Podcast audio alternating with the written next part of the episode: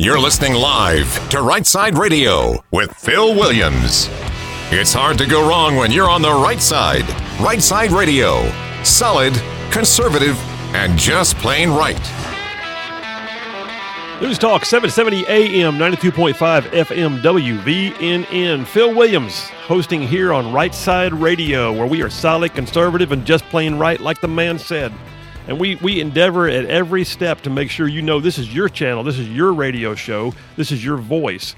You are not alone. And like my wife always says, you know what? In the world of progressives out there, they need to keep in mind there's more of us than there are of them.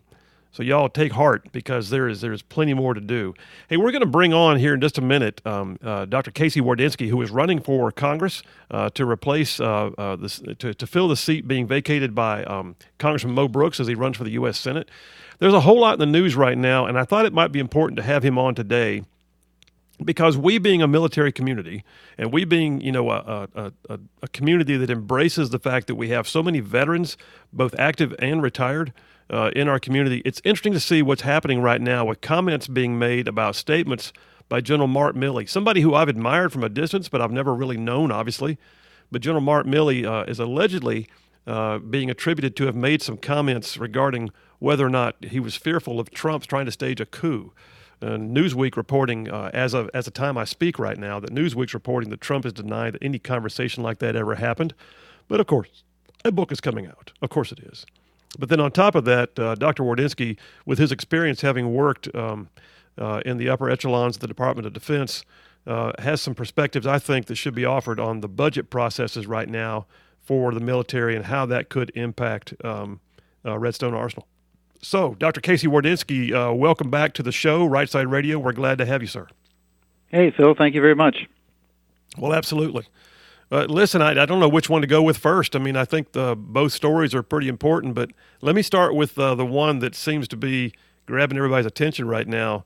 Um, so, General Milley, you know, a, a, a, true combat commander. He's somebody who I've respected for his uh, his service and the things he's accomplished. But uh, there is uh, indication right now that perhaps he and Trump didn't see eye to eye, and maybe even worse than that. What what do you know about this? Uh, well, uh, I obviously uh, saw his testimony uh, where he was questioned about critical race theory, and it was like he was sitting on a tack waiting to volunteer that uh, he was looking into white rage and uh, studying critical race theory as one would Marx to understand the enemy. But the problem is that critical race theory is being understood as a belief system in some precincts in the Army now.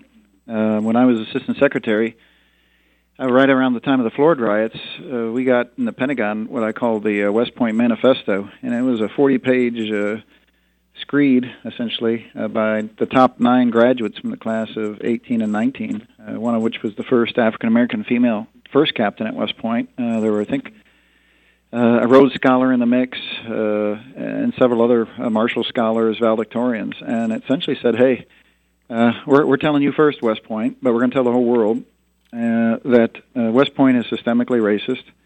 Uh, the dean and the commandant and the senior white leaders need to confess they got their positions through white privilege. They need to become allies, which is code words in uh, the, the parlance of critical race theory, uh, to reduce uh, the white supremacy and then they stereotype the thinking of, of white people in the military as being pro-gun uh, and conservative. And of course, they did all that from the benefit of having uh, served zero time on active duty they were off at Oxford and campuses around the world in a master's program. So they had no practical experience as military leaders, uh, but they had been through critical race theory training at West Point. They had a small curriculum in it, and these people had been in it.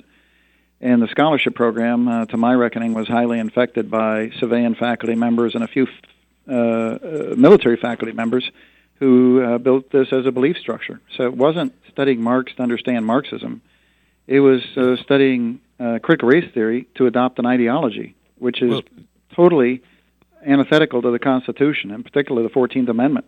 So I don't even know how the hell they swore their oath to the that one takes when entering the uh, the commission service. It boggles the mind. I mean, when I, when I look at that, uh, it, it, it literally is antithetical to everything else about the Corps Cadets and and what uh, you know the, the, the, the creed of the Corps Cadets is supposed to be. Um, you know, duty, honor, and country just seem to have gone out the door at that point. Out the door. But um, I had two, this, uh, two kids that went to West Point. I went to West Point. This just blew my mind that this would be going on up there. I went up there to uh, put an end to it. Got some pushback from senior faculty, and they explained that they had academic freedom, and I explained I controlled their budget, and we were doing away with it. I had our, I controlled Army policy with regard to equity and inclusion, diversity, and it was outside Army policy. Uh, subsequently, President Trump, Trump wrote the executive order to eliminate it from the federal government. Of course, Biden brought it right back the day after the inauguration. But uh, here's General Milley uh, sitting on attack, waiting to tell members of Congress uh, that you know white rage was a problem on January 6th, and and critical race theory is something to be studied and understood. Well, he, he, they've gone beyond that. It's a belief system that needs to be removed.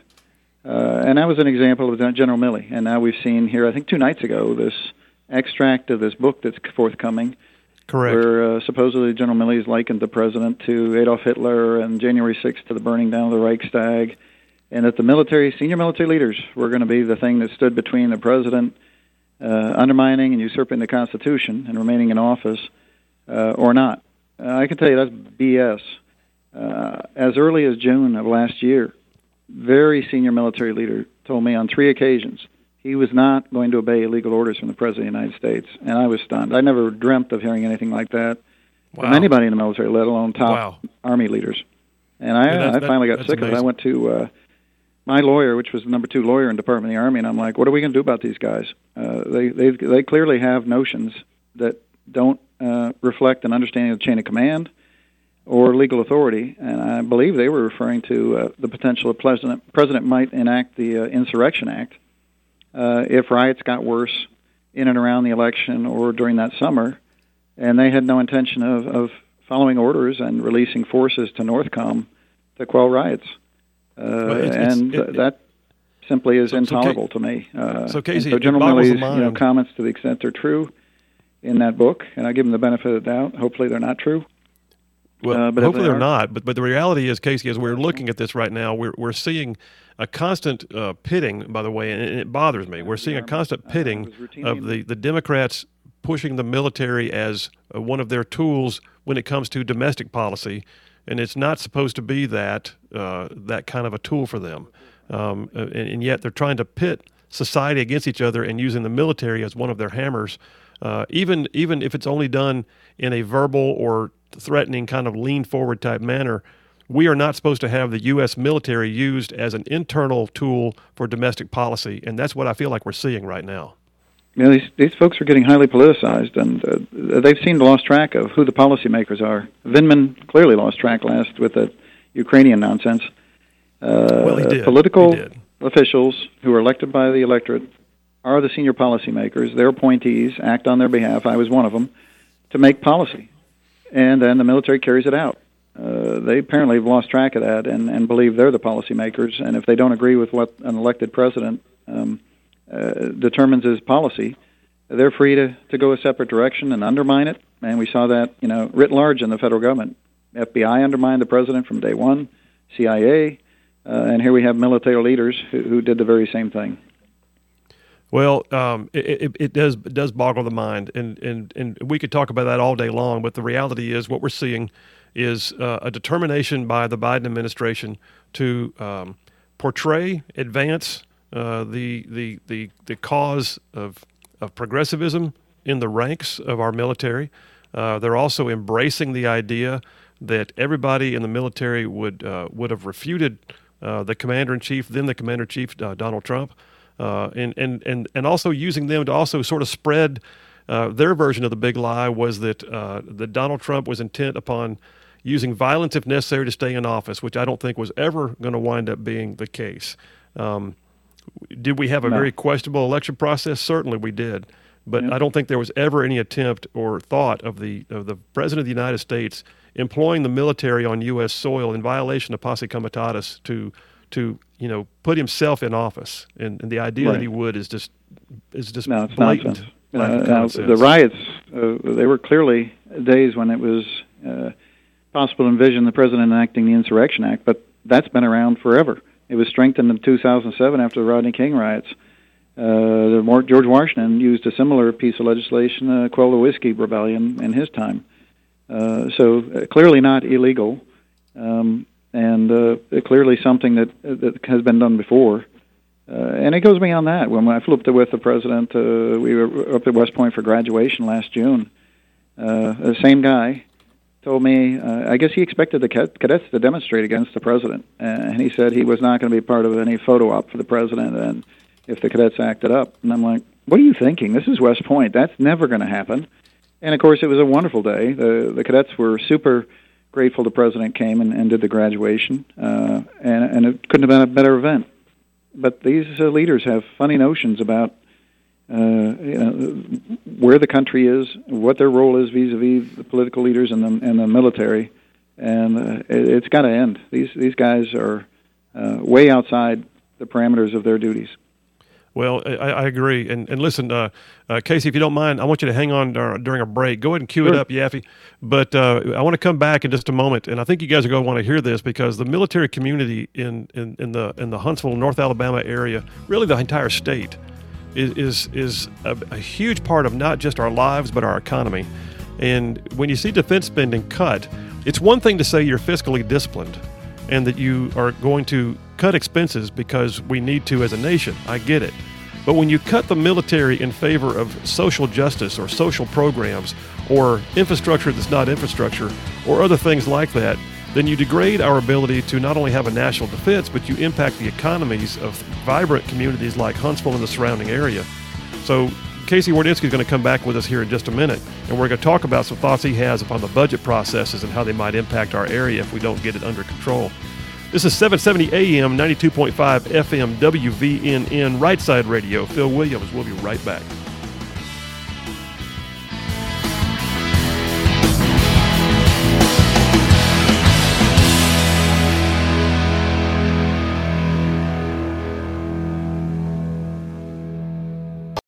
Jackson Show, weekday mornings only on WVNN.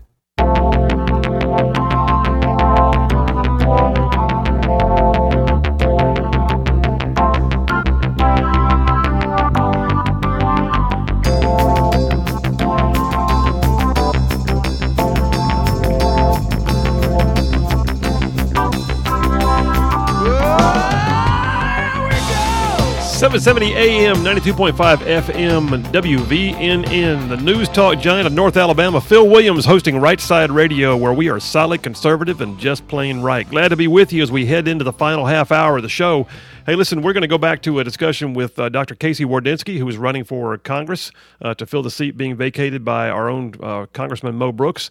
And and and listen, uh, uh, Dr. Wardynski, I want to ask you. Um, just, it, we got about three or four minutes left here. So as we look at the fact that they can't ever seem to get a actual budget done in D.C., they continuing to do continuing resolutions to sort of patch things over. You know, we, we're almost looking at flat spending for defense, and that impacts our community. But then we compare that to what's going on with inflation, and I and I wonder, give me your thoughts on that as someone who has planned at the upper echelons of the Department of Defense before. Sure do. As Assistant Secretary, you sit in on the uh, POM planning process, and I was responsible for about 90 billion of it.